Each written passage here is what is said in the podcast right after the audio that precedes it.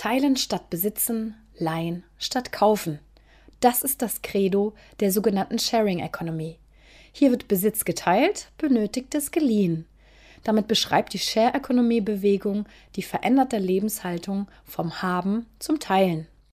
Herzlich willkommen zu meiner Sendereihe Nachhaltigkeit in München, hier bei Radio München. Mein Name ist Nicole Nelson. In der heutigen Folge beschäftige ich mich mit der Sharing Economy. Handelt es sich um ein neues Geschäftsmodell oder teilen wir tatsächlich mehr als früher?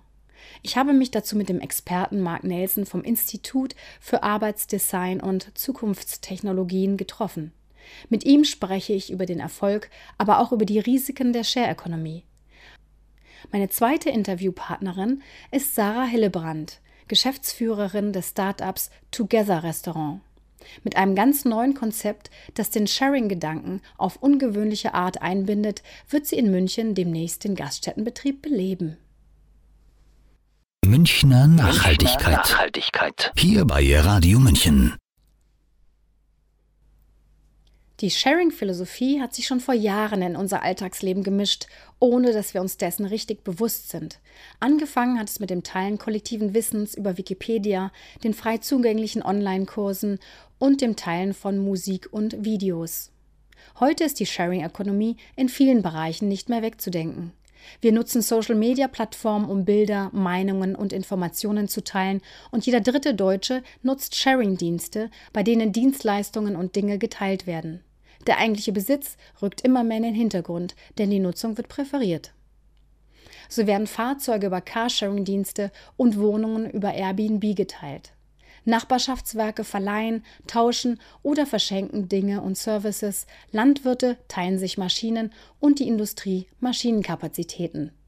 Im Energiesektor gibt es ganze Gemeinden, die ihren überschüssigen, selbstproduzierten Strom teilen und an andere abgeben. Es gibt Co-Creation Communities, in denen Entwickler, Designer und Techniker aus der ganzen Welt vernetzt sind und ihr Wissen und ihre Kreativität teilen. Und es gibt Foodsharing e.V., ein Verein, der dafür sorgt, dass bundesweit Nahrungsmittel weiterverteilt werden, die sonst in der Tonne gelandet wären. Vor acht Jahren hat das Time Magazine die Sharing Economy zu einer der zehn Ideen gekürt, die die Welt verändern werden. Mittlerweile gibt es mehrere tausend Shared Economy Plattformen, die in fast jedem Sektor und Tätigkeit rund um den Globus operieren. Jährliche Wachstumsraten von 25 Prozent sind keine Seltenheit, sondern Realität. Viele Start-ups haben inzwischen so erfolgreiche Geschäftsmodelle, dass die Umsätze in die Milliardenhöhe gehen. 2009 gab es gerade mal eine Handvoll von Sharing-Diensten wie Zipcar, BlaBlaCar und Couchsurfing zum Beispiel. Airbnb startete 2008 und hatte bereits ein Jahr später den Break-Even-Point erreicht. Heute vermittelt das Unternehmen 5 Millionen Privatunterkünfte an Reisende überall auf der Welt und ist heute ca. 38 Milliarden US-Dollar wert. Tendenz steigend. Ein Jahr später nach der Gründung von Airbnb wurde ebenfalls in San Francisco das Ride-Sharing-Unternehmen Uber gelauncht. Obwohl sehr umstritten, ist es heute das größte Ridesharing-Netzwerk weltweit. Es operiert in 83 Ländern und in über 858 Städten mit monatlich ca. 75 Millionen Fahrten und 3 Millionen Fahrern. Neben Uber gibt es im Ridesharing-Markt auch andere weniger bekannte Unternehmen, wie in München das Unternehmen Clever Shuttle und in Hamburg Moya. Beide Anbieter sammeln mit Minivans Gäste mit gleichem Ziel an verschiedenen Punkten der Strecke auf.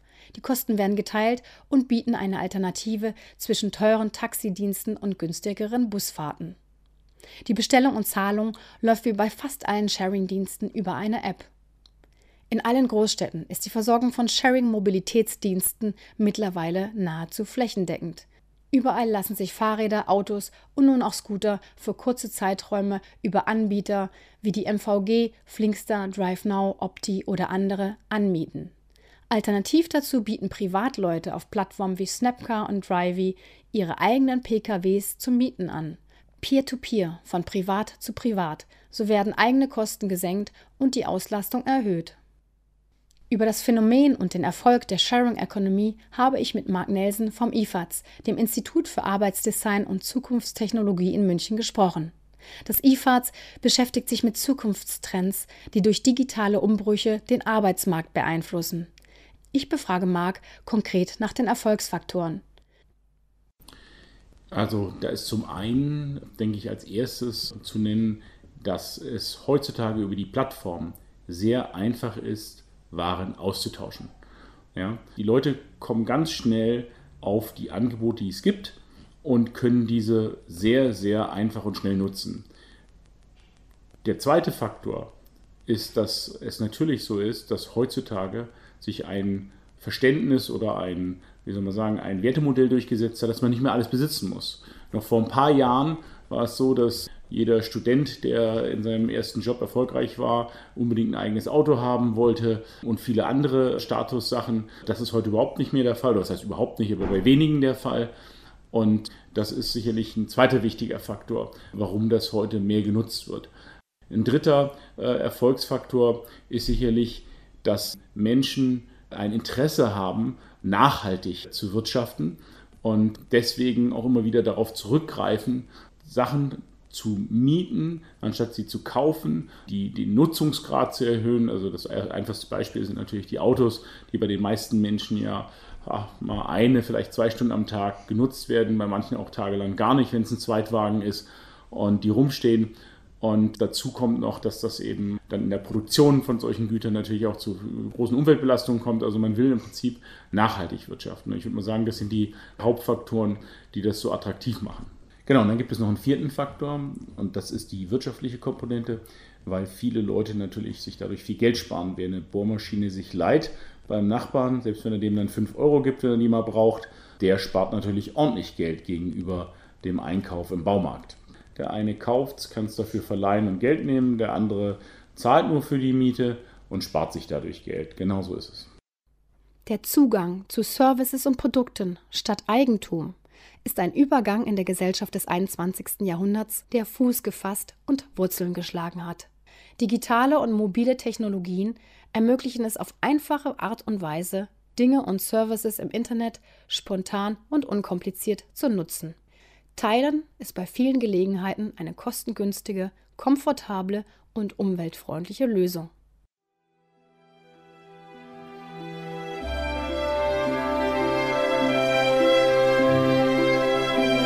Münchner Nachhaltigkeit. Nachhaltigkeit. Jetzt, hier bei Radio München. Wir verleihen, wir tauschen und wir teilen. Heute mehr denn je.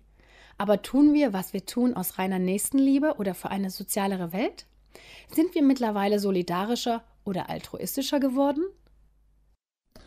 Also ich glaube nicht, dass wir altruistischer geworden sind, sondern wenn man das in einer historischen Perspektive betrachtet, was musste man denn vorher, früher tun? Ich war selber Mitfahrzentralnutzer. Dann bin ich in die Stadt gegangen, habe zwei, drei Kilometer hinter mich gebracht und ich hatte es noch gut, weil in meinem Ort eine Mitwohnzentrale war. Dann bin ich da durch die Karteikästen gegangen, habe geguckt, wer fährt denn wohin, wann.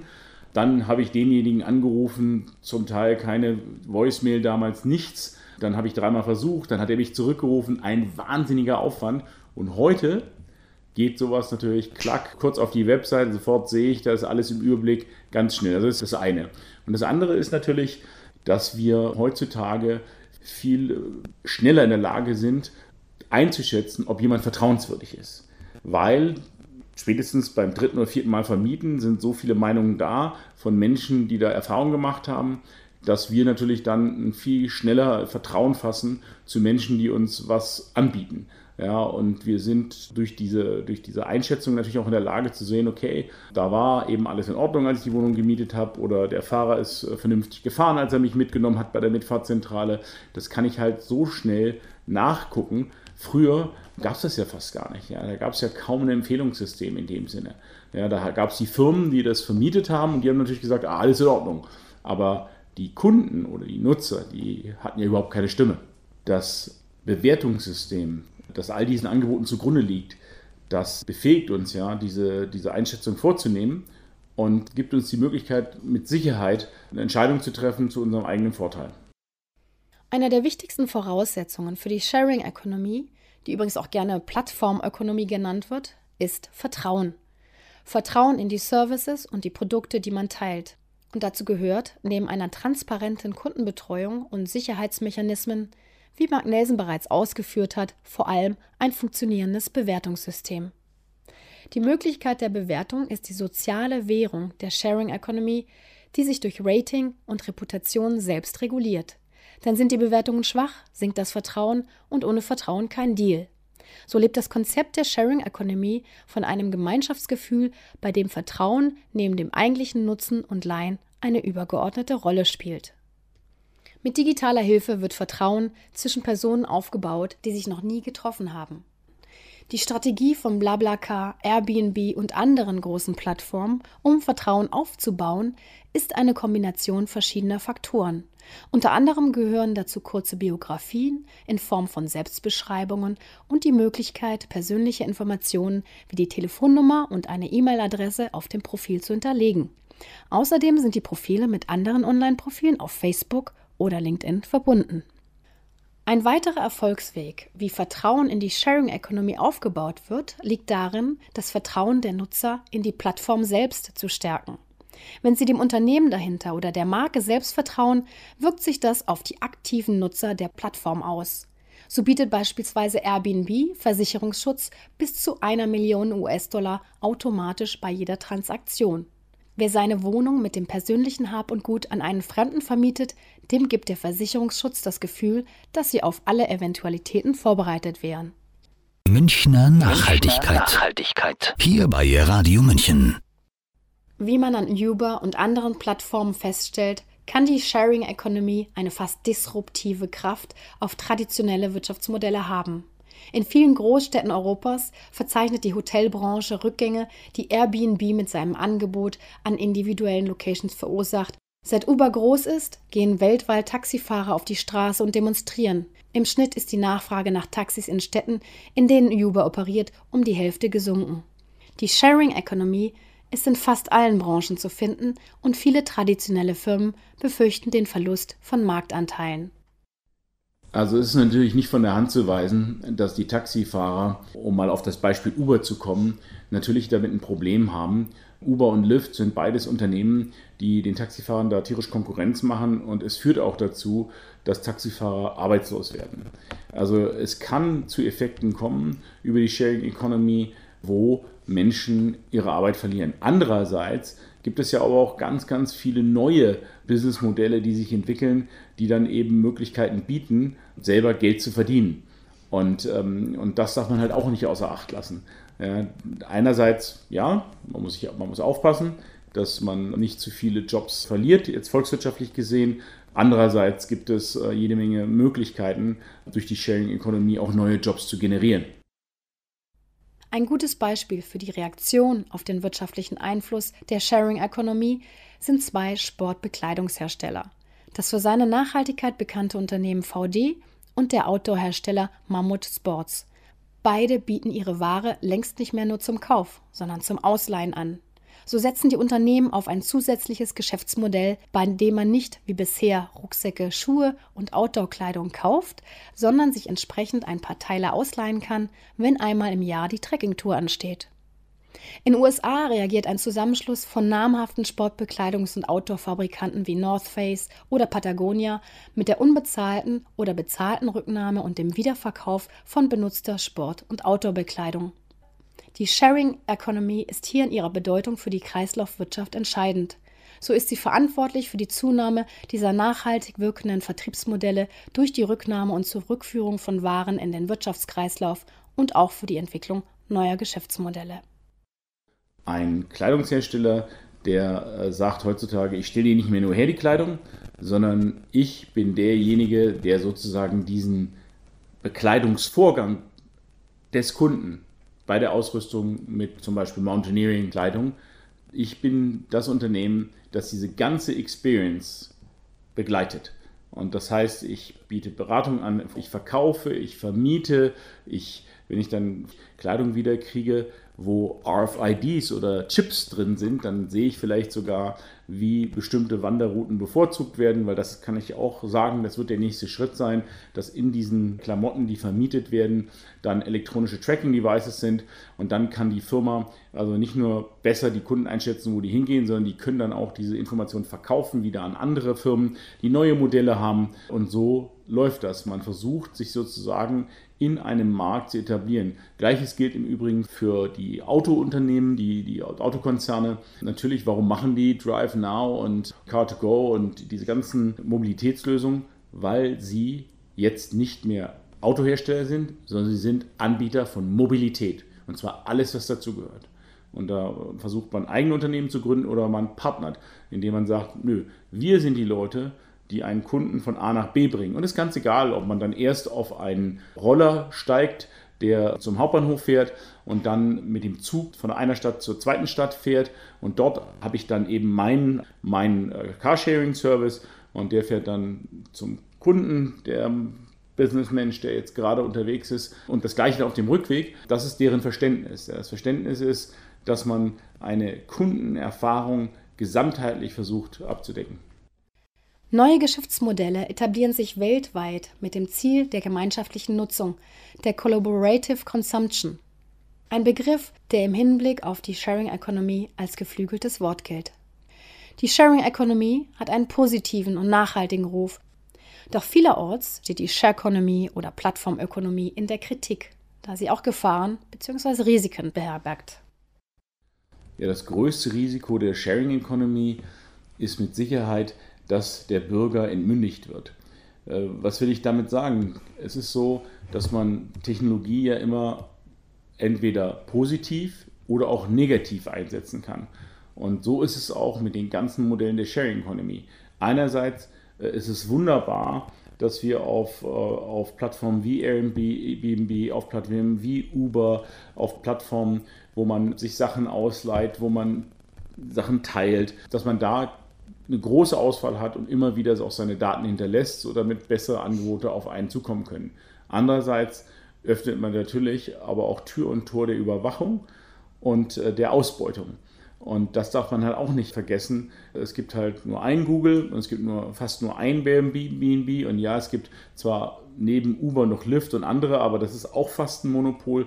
Also im besten Fall sind diese großen Player Oligopole, ja, sonst Monopole. Und das ist was, was in der Zukunft dann dazu führen kann, dass wenn die mal eine komplett marktbeherrschende Stellung haben, dass die dann anfangen, halt höhere Preise zu verlangen oder unsere Daten auch einfach an die nächste Firma zu verkaufen. Und das ist äh, meiner Ansicht nach die große Herausforderung, diese Balance herzustellen zwischen dem Angebot und den positiven Effekten, die man erzeugen kann, und der ähm, Monopolisierung und der Überwachung auf der anderen Seite. Zum Thema Ausbeutung steht besonders das Ride-Sharing-Unternehmen Uber im Fokus. Die Fahrtkosten einer Fahrt werden per Algorithmus nach minütigem Angebot und Nachfrage geregelt. Um die Tarife niedrig zu halten und so alle Konkurrenz ausschalten zu können, bezahlt Uber die Preise der Fahrten zu 50 Prozent aus der eigenen Tasche und legt dieses auf seine Fahrer um. Die sogenannten Partner, wie die angestellten Fahrer netterweise bezeichnet werden, verdienen im Schnitt 364 US-Dollar im Monat. Bei jeder Fahrt muss der Uber-Fahrer außer einer 20-prozentigen Gebühr an Uber andere versteckte Gebühren entrichten. Darüber hinaus ist er selbst verantwortlich für die Wartung seines Fahrzeugs. Im Schnitt hält das ein Uber-Fahrer ein Jahr lang durch. Nicht ohne Grund werden die Fahrer von Gewerkschaften ganz offen als moderne Sklaven bezeichnet, schlecht bezahlt, ohne Urlaub geregelte Arbeitszeiten oder Lohnfortzahlung im Krankheitsfall und jederzeit austauschbar. Trotz des 2018 veröffentlichten Nettoumsatzes von 2,7 Milliarden US-Dollar verzeichnet das Unternehmen laut einem eben veröffentlichten Bericht der Zeit dieses Jahr das Doppelte an Verlust, 5 Milliarden Euro. Solange es aber Investoren gibt, die Vertrauen in die neuen Geschäftsmodelle haben, statten sie die Unternehmen weiterhin mit schier unendlichen finanziellen Mitteln aus.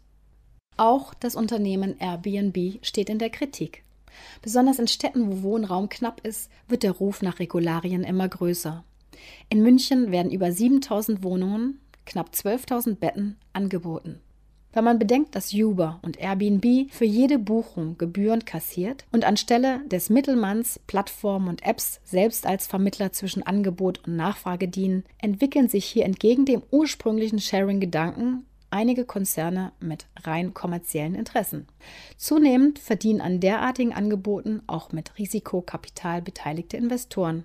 Von der ursprünglichen Idee der Share Economy, der Wirtschaft des Teilens, sind diese Unternehmen inzwischen weit entfernt. Münchner Nachhaltigkeit. Nachhaltigkeit. Hier bei Radio München. Plattformen von Nachbarschaftswerken wie die App nebenan.de scheinen zu funktionieren, denn sie erfreuen sich immer größerem Zulauf. Bei nebenan.de kann man sich auf das geografische Gebiet der Nachbarschaft um einen herum als Nachbar anmelden. So gibt es nebenan.de in jedem Viertel Münchens von Nymphenburg bis Neuperlach. Auf der Plattform werden Angebote und Annoncen aus dem nahen Umfeld gepostet. Gedacht ist zum Beispiel, dass sich über das Portal eine Kartenspielrunde zusammenfindet oder jemand beim Fahrradreparieren hilft oder eine Bohrmaschine ausleiht. Viel wird verschenkt, was man nicht wegwerfen möchte. Mittlerweile gibt es heute 7000 Mini-Netzwerke mit insgesamt mehr als 1,2 Millionen Nutzern in 90 deutschen Städten. Woran liegt es, dass diese Plattform sich trotz wenig Marketings trägt und funktioniert? Ich könnte mir vorstellen, dass das deswegen funktioniert, weil man sich über den digitalen Austausch hinaus halt doch kennt. Man kennt sich in der Nachbarschaft, ja, weil man sich über den Weg läuft, weil man denkt, ah, der wohnt ja nur drei Häuser weiter, weil man zum gemeinsamen Bäcker geht, weil man zum gemeinsamen Supermarkt geht. Also das ist nicht so anonym, wie wenn ich jetzt mit jemandem was austausche, der in einer anderen Stadt wohnt äh, oder der selbst im anderen Stadtteil wohnt. Wenn ich jetzt hier bei nebenan.de eben weiß, das ist mein kleiner Kreis, ein Umkreis von 500 oder 1000 Meter, dann weiß ich einfach, da gibt es Menschen, die ich kennenlernen werde, die mir diese Sachen ausleihen oder denen ich Sachen ausleihe oder mit denen ich zusammen ähm, was erledige, weil das gibt es ja auch, dieses du hilfst mir, ich helfe dir beim Auszug, beim Einzug, bei der Reparatur von Sachen. Und ich glaube eben, dieses nebenan.de äh, schafft es, dass wir Menschen denken, dass wir wieder mit Menschen zu tun haben. Tja, und weil es eben doch darum geht, in Fleisch und Blut mit Leuten zu tun haben zu wollen und so schön auch das Digitale ist und das Anonyme ist, aber letztlich, wenn es dann darum geht, ob ich äh, bei einer Austauschleistung oder aber auch bei einer Hilfsleistung, da will ich mich auf Leute verlassen können. Und das kann ich zwar, weil ich vielleicht im Netz sehe, oh, sind gute Bewertungen, aber äh, wenn es dann in die, in die konkrete Zusammenarbeit geht, dann will ich ja wissen, hilft mir der nur und produziert gute Ergebnisse oder macht das auch Spaß, mit dem zu arbeiten ja, und was zu erledigen. Und ich denke, das ist genau dieser Faktor. Ja. Die Leute wollen Erlebnisse, die positiv sind, die wollen nicht nur positive Ergebnisse. Diese Erlebnisse in der Interaktion sind in einigen Bereichen der Share-Ökonomie ein wichtiger Treiber. Zu nennen sind hier beispielsweise Co-Living Spaces und die Co-Working Spaces. Früher sprach man eher von Gemeinschaftsbüros, die Selbstständige gemeinsam anmieteten, um sich Kosten und Räume zu teilen. Heute ist das Coworking international etabliert. In unterschiedlichsten Räumlichkeiten wird hier kommerziell gemietet, was als Arbeitsplatz gelten kann. Schreibtische, Bänke, ganze Räume oder Theken dienen als Arbeitsfläche, die gerne von Start-ups und Freiberuflern genutzt werden. In fast jeder internationalen Großstadt gibt es bereits die sogenannten Hubs, die ganze Etagen an freien Coworking-Plätzen umfassen und gerne auch im Abo Stunden, Wochen oder monatsweise vermieten. Die Coworking Spaces sind innerhalb der Sharing-Economy eine nicht mehr wegzudenkende Entwicklung, die einerseits Büroraum teilen, aber viel wichtiger, andererseits den sozialen Raum teilen. Durch soziale Interaktion, Wissens- und Ideenaustausch wird Kreativität und Unternehmertum gefördert. Zudem führen Coworking-Räume Mitglieder zu Teams und Projekten zusammen. Es sind längst nicht mehr nur kleine Start-ups und Selbstständige, die das Angebot nutzen. Auch große Unternehmen bieten ihren festen Mitarbeitern mehr und mehr die Möglichkeit, in diesen Hubs oder Spaces einen Teil ihrer Arbeit zu erledigen. Sei es, weil der Stammsitz in nicht urbanen und weniger zugänglichen Gegenden liegt, sei es, weil die Unternehmen das kreative und innovative Potenzial für ihre Mitarbeiter erkennen, das sich beim Austausch mit anderen Coworking-Teilnehmern ergibt. Klimaschutz, Ressourcenverbrauch, Recycling, E-Mobility und Smart City. Münchner Nachhaltigkeit. Münchner Nachhaltigkeit. Der Bericht von der Basis.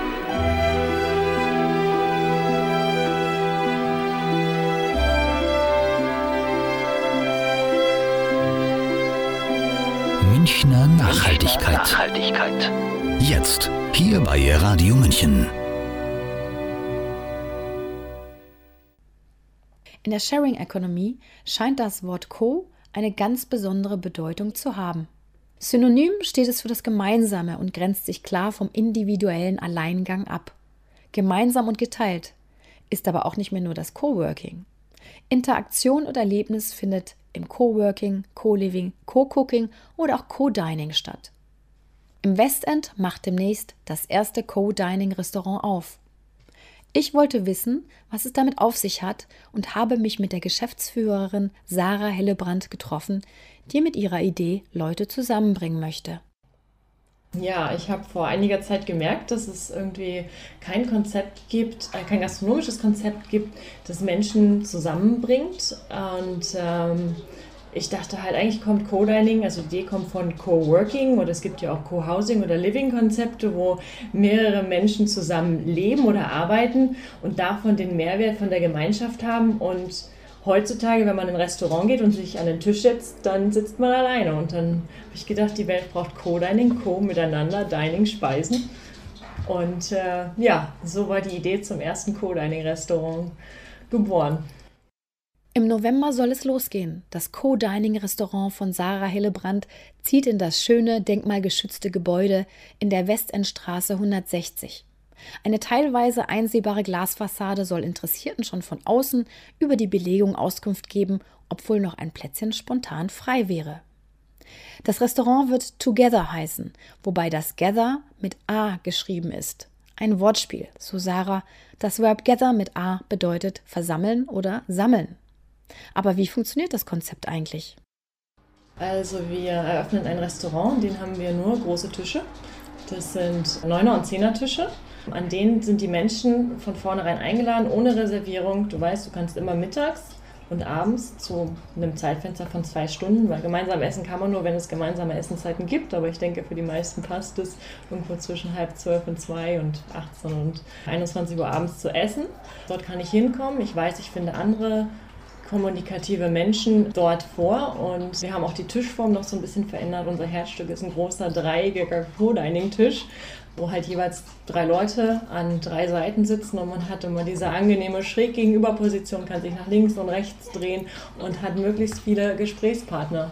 Wir mögen das ja auch manchmal. Ich sage ja nicht, dass ich halt, das ist, muss ja nicht jeder jeden Tag machen, aber es gibt so eine Zielgruppe von Singles, Leuten, die neu in der Stadt sind, die sich vielleicht auch beruflich neu orientieren, die selbstständig sind und deshalb keine Kollegen haben, mit denen sie essen gehen oder in der Firma eine Kantine oder ein Geschäftsreisende oder überhaupt Reisende, die sich einfach unter ja, die lokalen Leute mischen wollen und mit denen in Kontakt kommen wollen. Ältere Leute, die ja vielleicht auch sich ein bisschen einsam fühlen. Und für die ist das halt einfach äh, schön, weil sie halt einfach dieses familiäre Gefühl von einem großen Tisch erleben können. Und wenn jemand das Gefühl hat, das Bedürfnis halt, ja, neue Kontakte zu knüpfen und ähm, am großen Tisch zu essen, dann kommt er zu mir. In dem Co-Dining-Restaurant von Sarah wird Tisch und Zeit mit Unbekannten geteilt.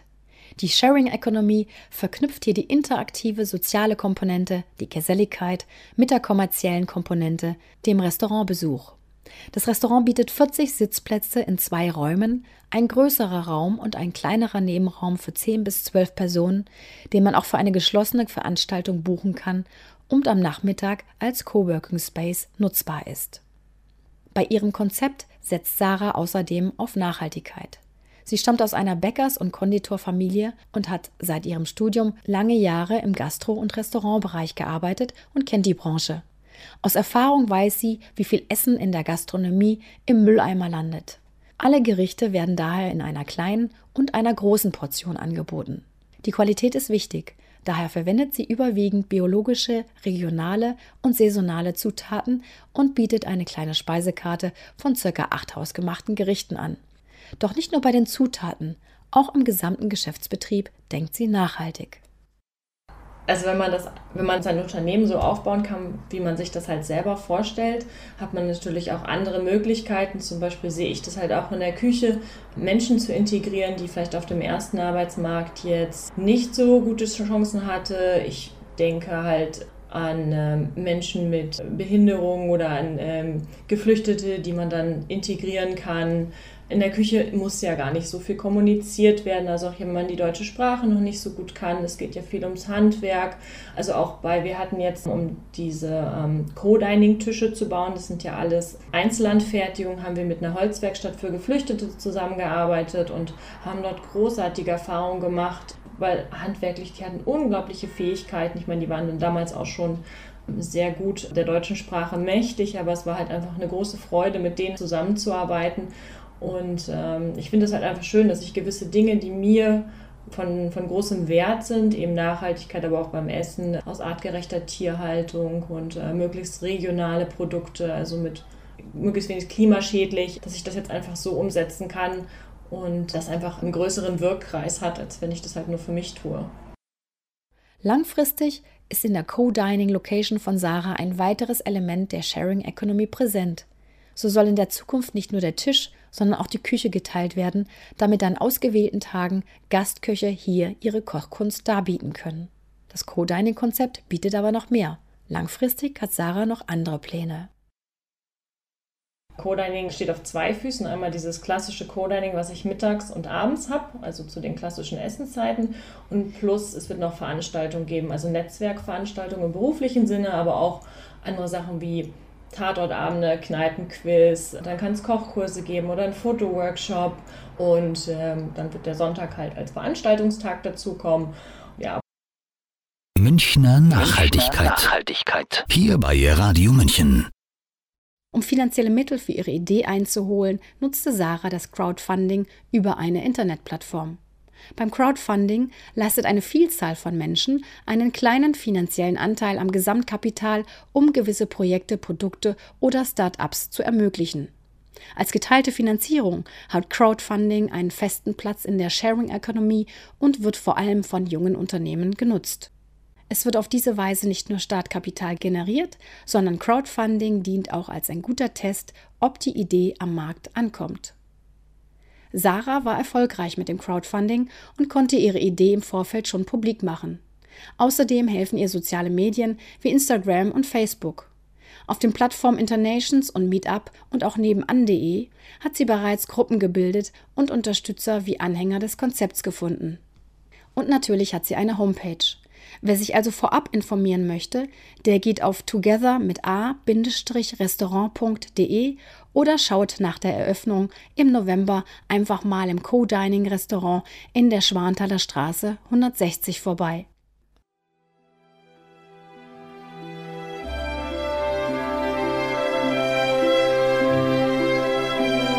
Münchner Nachhaltigkeit. Nachhaltigkeit. Jetzt hier bei Radio München. Die Sharing Economy ist heute ein fester Bestandteil unseres Alltagslebens, bewusst oder unbewusst. Sie ist kostengünstiger und ressourcenschonend durch mehrmaliges Benutzen und Teilen eines Gegenstandes oder Services. Sie hilft der Ressourcenverschwendung zu begegnen. Das beste Beispiel ist das Verteilen von übrigen Lebensmitteln beim Foodsharing. Sie führt uns aber auch über die digitale Welt gesellschaftlich neu zusammen, in Nachbarschaftswerken oder Co-Interaktionen wie Coworking, Co-Dining oder anderes. Aber die Share-Ökonomie birgt auch Risiken und Herausforderungen, wenn sie unter dem Deckmantel des Sharing-Gedankens eine rein profitorientierte, rücksichtslose Geschäftspraktik verfolgt. Ausbeutung und der Missbrauch unserer Daten werden in der Zukunft durch Regularien und gesetzlichen Anpassungen zu unterbinden sein, damit die Sharing Economy kein Fluch wird, sondern ein Segen bleibt. Münchner Nachhaltigkeit. Nachhaltigkeit. Hier bei Radio München. Das war's von meiner Seite zum heutigen Thema, die Share Economy. Ich bedanke mich bei Sarah Hillebrand vom Together Restaurant und bei Marc Nelson, Experte vom Institut für Arbeitsdesign und Zukunftstechnologien in München, für den wertvollen Input. Vielen Dank, dass Sie bei meiner Sendereihe Nachhaltigkeit in München zugehört haben. Verantwortlich für Idee, Text und Recherche und am Mikrofon war Nicole Nelson. Tschüss, machen Sie es gut. Münchner Nachhaltigkeit. Nachhaltigkeit. Der Bericht von der Basis. Jeden vierten Dienstag im Monat um 8.30 Uhr und gleich danach auf unserer Homepage zum Nachhören. Münchner Nachhaltigkeit. München. Radio München.